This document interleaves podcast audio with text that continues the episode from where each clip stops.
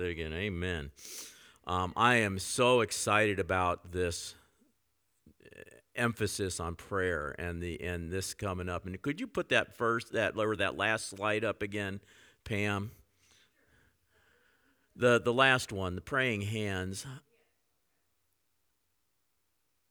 I have seen praying hands before, but I want to tell you that I've never seen praying hands with the neon highlights.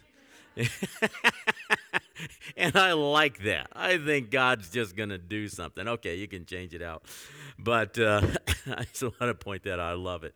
Um, but uh, yeah, I, I mean, everything Susie said. You know, this church is going to go forward on its knees, it's going to go forward in prayer. And I am so excited about what God is doing. Um, and this Israel trip, I mean, there is so much that Susie did not share uh, about the whole process of the, the person that's in charge of it, uh, not just telling her about it, but inviting her to, you know, to come and um, and uh, the the person she's going to be mentoring with, um, and you know how God set all that up. It's you should just talk to Susie uh, about that and uh, yeah, just talk to her about that and get the rest of the story. Like, uh, who was it that used to do that? And that's the rest of the story. Paul Harvey, yes, I knew somebody with some wisdom in their head, you know, was going to know that one. it's been a while. All right, let's pray. Father, our hearts are open to your word. Come and speak to us. Come and teach us. Come and, and, and draw us closer to you because you are the one that we love. You are the one that we serve. You are the one that we adore. You are the one that holds that primary place on, the th- in, on our hearts, who sits on the throne of our hearts. And we love you. So, by your Holy Spirit, come and bring us closer to you. It's in your name we pray, Jesus. Amen. Amen. Well, last week we began a new series. the series is titled True Virtues. And we began by talking about living with honor in a cancel culture. And, and you know, we talked the things we talked about, we need to understand are very countercultural because we're not supposed to live according to the practices and the dictates of this culture. And in this culture, you don't see a lot of honor right now. You don't see uh, much honor at all taking place, but we are called to live according to the kingdom of God. And the kingdom of God is about giving honor where honor is due. And as believers, uh, that's where our, our, our true citizenship is. You know, that's where our allegiance should be. Before we are the citizens of this country or any other country, we are citizens of heaven. That is where our allegiance is. That is the one that we bow to. And uh, so uh, th- that is. Uh, uh, that is something we need to, to begin to, uh, to do is begin to live with honor in the midst of a culture that where you don't see very much of it. Now, uh, today, we're going to continue our series and we're going to talk about another virtue that we see slowly fading away in our culture. And as soon as I mention it, uh, or as soon as you see it up there, uh, you'll know that it's something that our culture, you know, in more and more in the, the stories that come out, the news that comes out, and, and just the people around us, there's less and less of this that we're seeing. It's slipping away more and more every day, and that is the, uh, the virtue of integrity. Now, as I was thinking about this, I looked up the definition of integrity, and I came up with two definitions. The first definition is the quality of being honest and having strong moral principles, moral uprightness. And that's usually what we think of when we think of integrity, right? That's usually the one that comes to mind. That, that you know, somebody that's honest and they've got strong moral principles and they live by that. And the second definition is this the state of being whole or undivided. In other words, all the parts are there. All the pieces and parts are in place where they are supposed to be. There's nothing missing. Like a puzzle that that you know is all put together and there's not that one or two or three pieces that are missing. You've got the whole picture. An example of this. This building, many of you know this, but in case you don't know this, this building was not built originally as a church. Right? I mean, the silo outside might have been your first clue, you know? It was built as a sale barn. And we bought the building and we and we did I hear a moo? All right. We I love it. We bought we bought the building. You know, that's something that Tom would have done. We bought the building and we renovated it wall to wall, top to bottom. I'm where you're sitting right now was once two different rooms and there was a there was a wall dividing the the two parts right there. And of course this was probably to a later reno- renovation. I don't know what it looked like as a sale barn but it's been everything since then. It's been a sale barn it's been a women's health and fitness place it's been tanning spas it's been a you know country line dance place. It's been everything you can think of just about. Anyway we had an architect come in and you know he we we told him you know basically what we're wanting to do. And he was somebody that was also a church planter and you know understood what we were looking for as a as a pastor and as a church. Um, so he says okay there are some structural supports that were in the way of what we were wanting to do. I'm trying to remember where they were and i think and they were like right over in this area so that had to be taken out so you might want to move a little. No, those structural supports had to be taken out. He said you can do that if you replace them, if you put structural supports in a certain way at another location. He said, then it's okay to do it. It'd be funny next week if all of a sudden everybody sits over here. But really, we replace the structural supports in, an, in you know, elsewhere in the building and to where uh, they're not as visible and so forth. And, and that's the only way we could do it. Only way the engineer would sign off on it, only way that it would be safe, only if we took those supports and put them elsewhere in the right place. Otherwise, the building would lose its structural integrity. All the pieces would not be there, and it would be dangerous. So, all the parts had to be there. So, he guided us in the pro- process of all of that. Now, when it comes to talking about integrity as, it, as it applies to our lives, we're going to see that both of those definitions apply to us as believers. Both of those definitions apply. I want to begin today by reading one of the Psalms of David. And it starts out, it's Psalm 15, and it starts out Lord, who may dwell in your sacred tent? Who may live on your holy mountain? So, you know, uh, David is asking this question, and after asking it, he proceeds to answer his own question. And as David writes, he describes a person that matches that first definition. Okay? He describes that person. He says, The one whose walk is blameless, who does what is righteous, who speaks the truth from their heart, whose tongue utters no slander, who does no wrong to a neighbor casts no slur on others, who, who despises a vile person, but honors those who fear the Lord, who keeps an oath even when it hurts and does not change their mind. In other words, they don't change their mind after they take an oath and it proves to be inconvenient later. They stand by their word. Verse 5 Who lends money to the poor without interest, who does not accept a bribe against the innocent. Whoever does these things will never be shaken. Psalm 15 describes the person who, by their actions, demonstrates their faith in God. And that's where the second definition of integrity comes into play. All the pieces are there. all the parts are there and put together. It's not just it's not enough to just say that we believe something. That's just a part of it. You know, the confession we make or the profession we profess, that's just a part of it. Actions must also line up with what we say.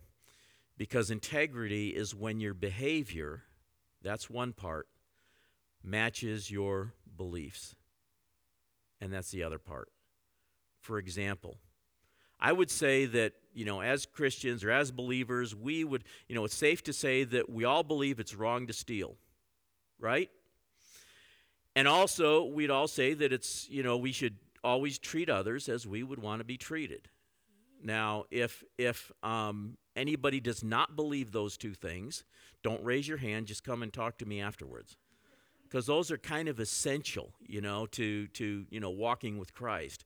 Uh, that's, that's a big component to it. But how does that translate into our everyday lives? Let me give you a couple situations.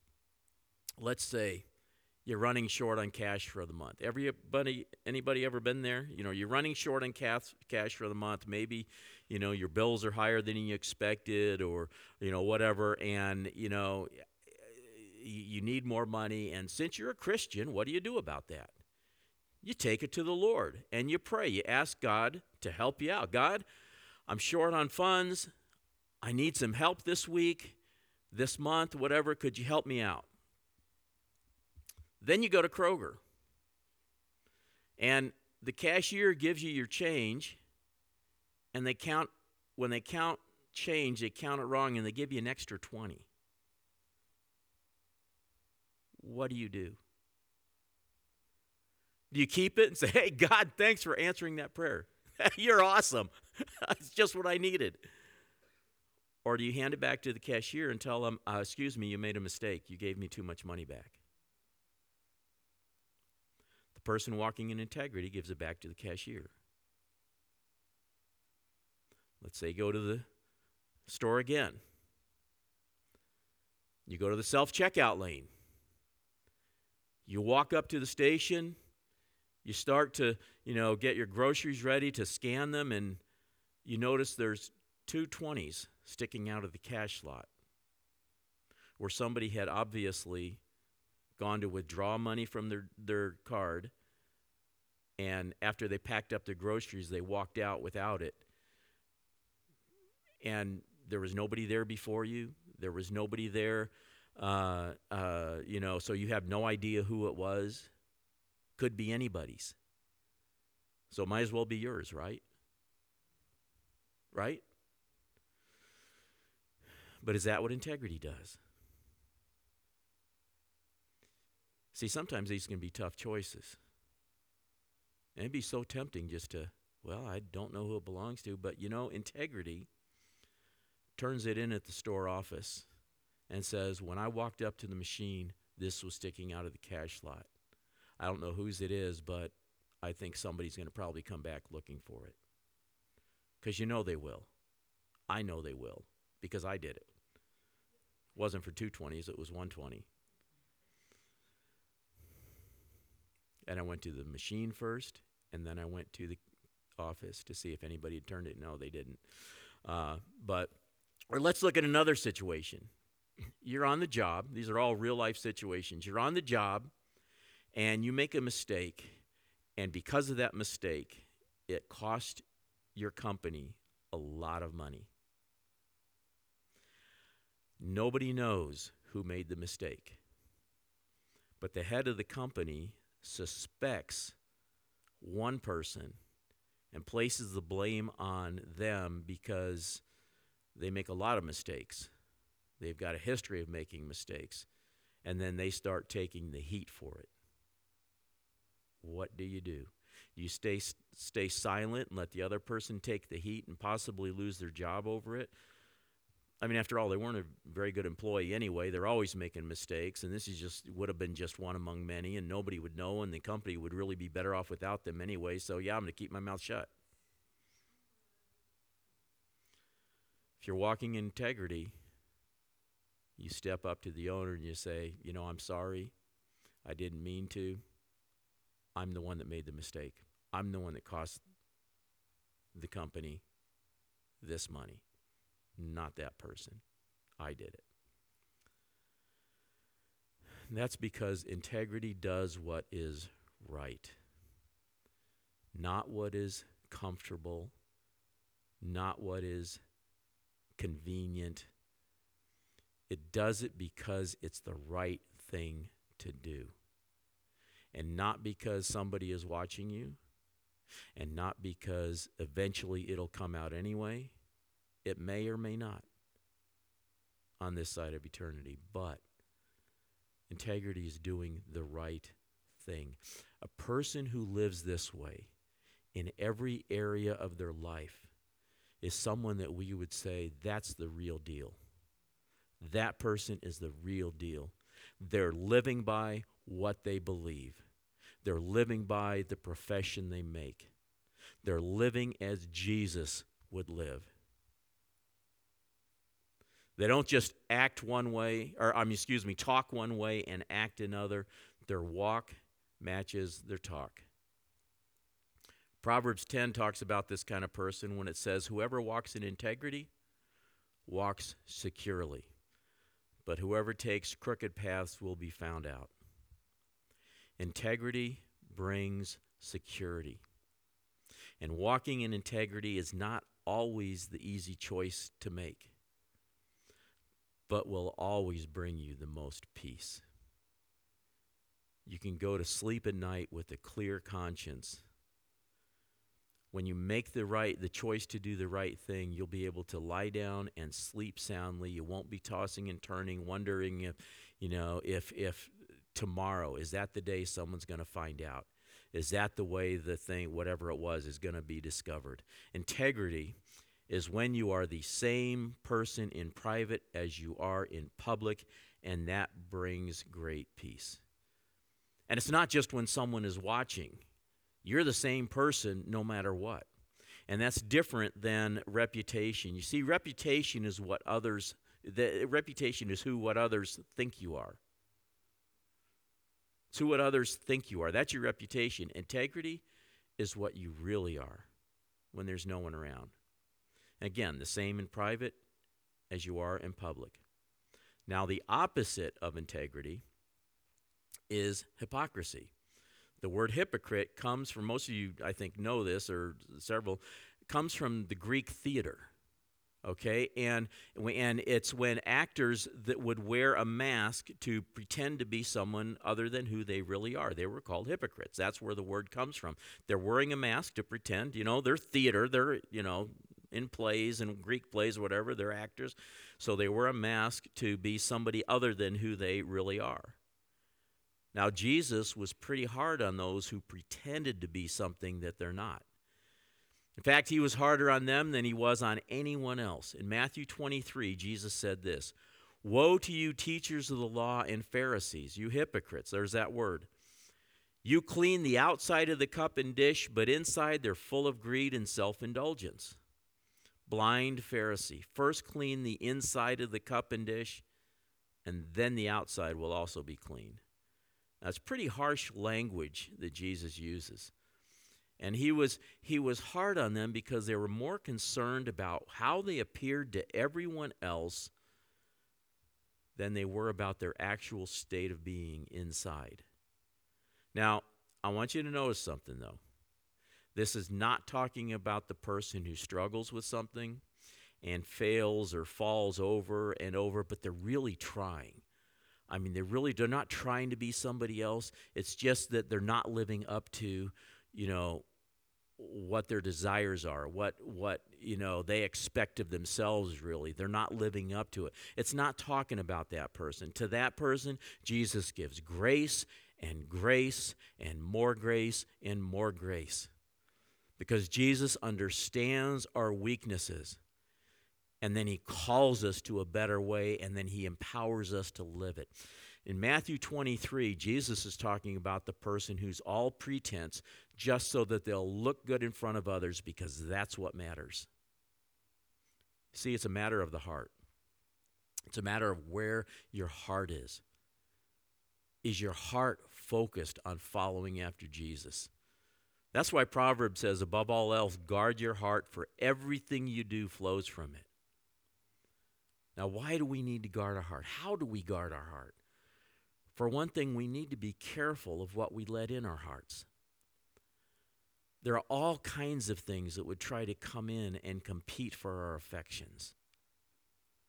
All kinds of things that would try to pull us this way or try to pull us that way or try to take center place in our lives all kinds of things that will want to take that primary place, but there's only one person who has the right to lay claim to the throne in our hearts, and that's Jesus. He is the only one.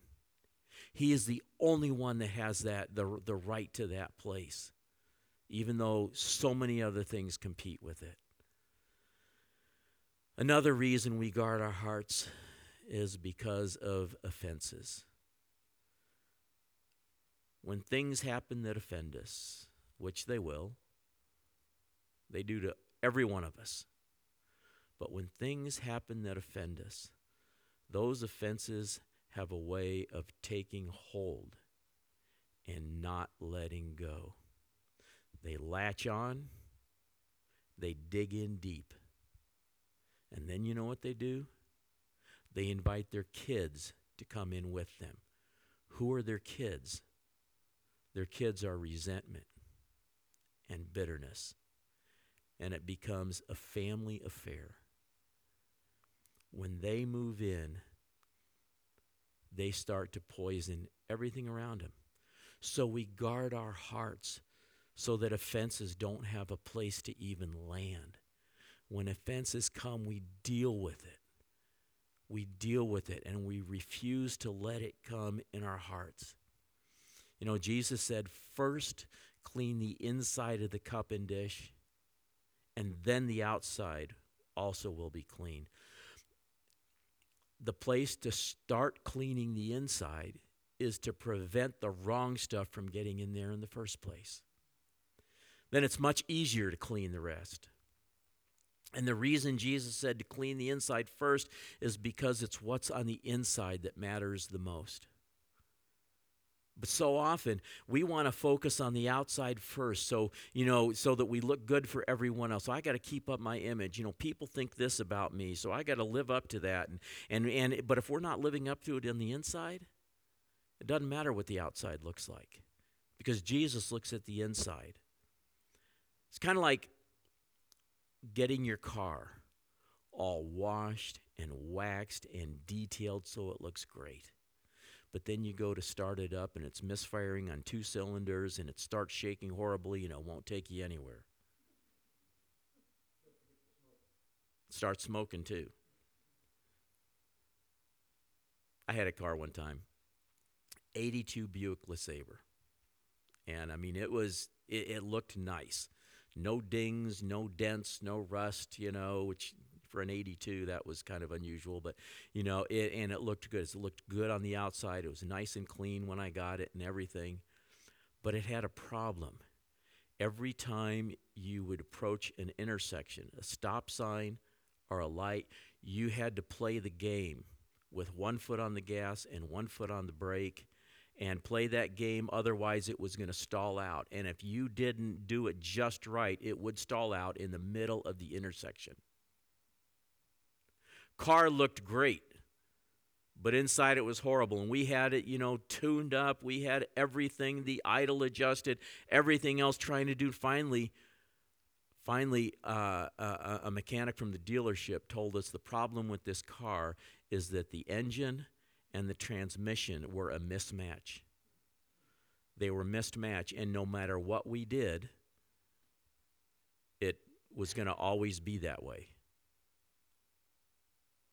Doesn't matter how good it looked on the outside, because it was a nice looking car. Inside, there were issues. And therefore, it wasn't a good car. It's what's on the inside that matters your heart, your character. That's what matters most. And you see, your feet may stumble, but it's your heart that keeps them pointed in the right direction. Remember that. Your feet may stumble, but it's your heart that keeps them moving and pointed in the right direction.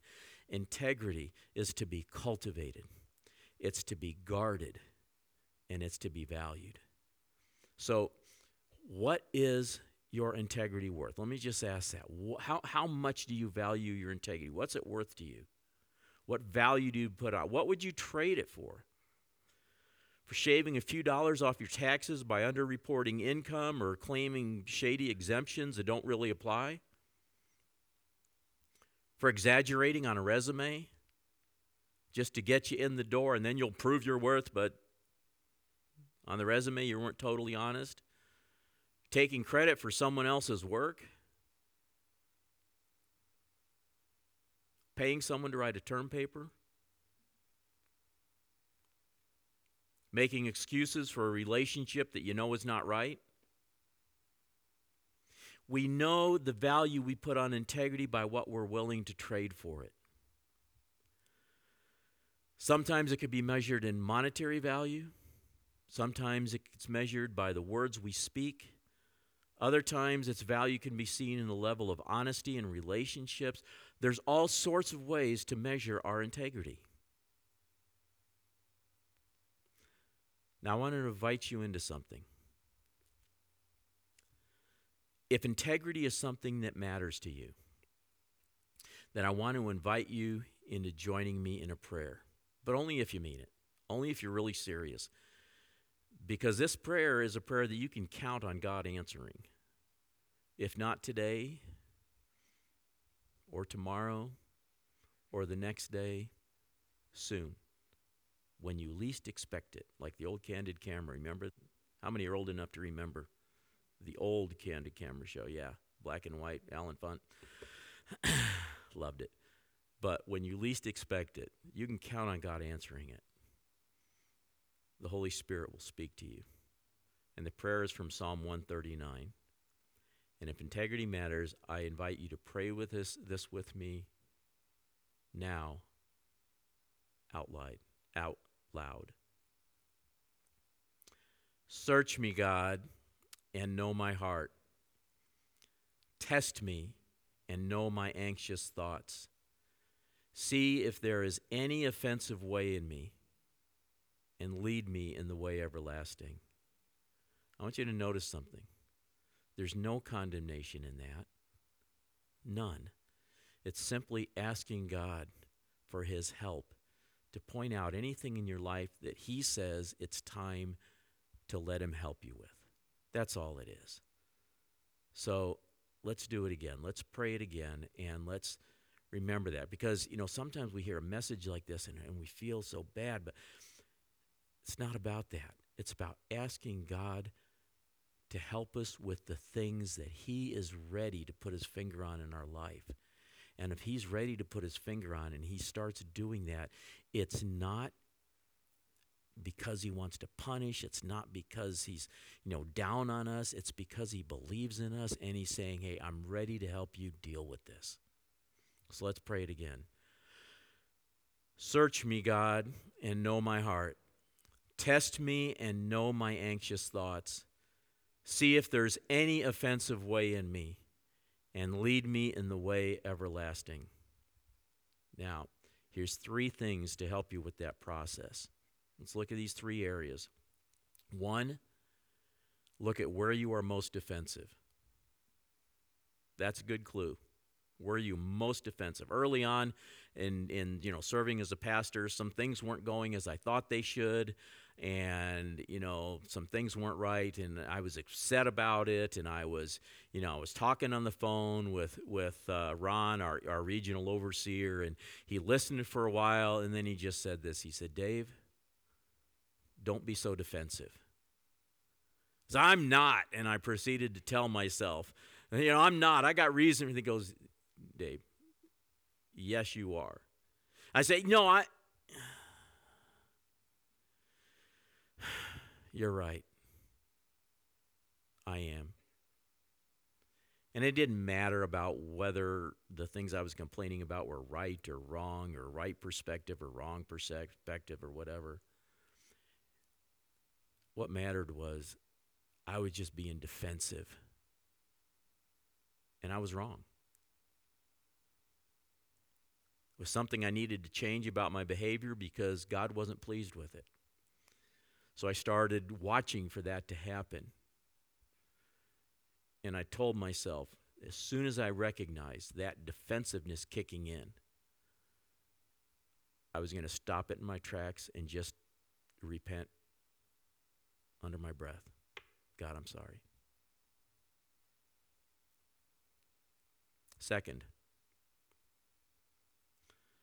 ask yourself what it is that you don't want others to know. What you don't want others to know. The thing that you think, oh my gosh, if anybody knew that, I would just die. If there's a secret in your life that you're ashamed of, if there's some sin that you wouldn't want anyone to find out, you know what the best way to diffuse the power that it holds over you is? Is to find someone that you trust, confess it to them, because there's power in confession.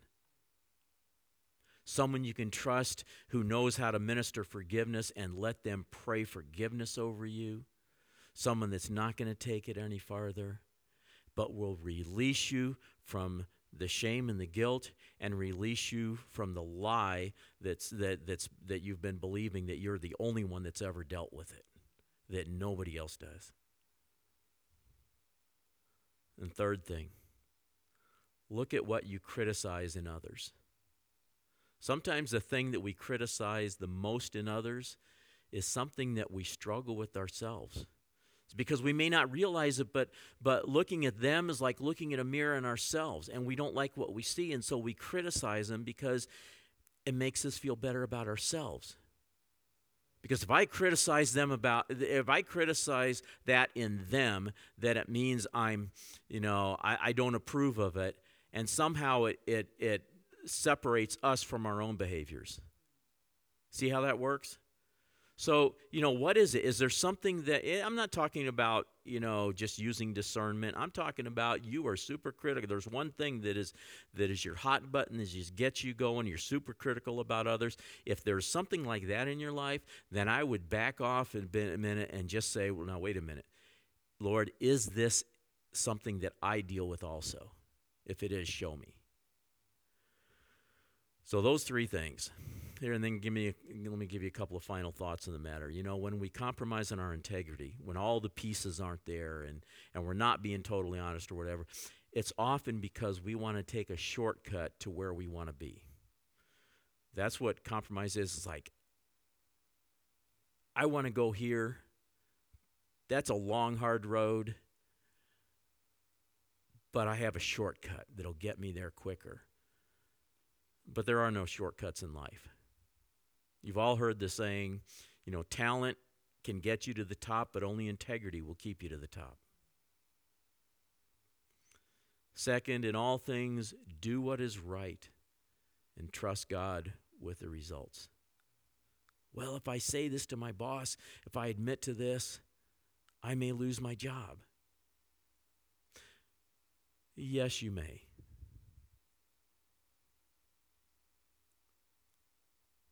But you can trust God to take you through whatever the aftermath is and to go through it with you. And third, always remember that your integrity, our integrity is easier to keep than it is to recover. That's something we do well to keep in mind.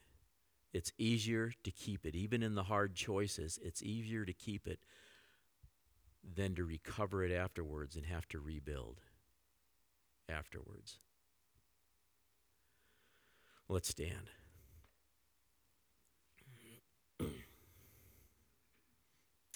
want us to pray. Lord, we've already prayed and asked you to search our hearts and Show us anything in it that is unpleasing to you. Anything in it, Lord, that you want to show us that you are ready to help us change or let go of. Continue to search us, Lord, every day because our hearts are hard after you. We are pressing into you, Jesus.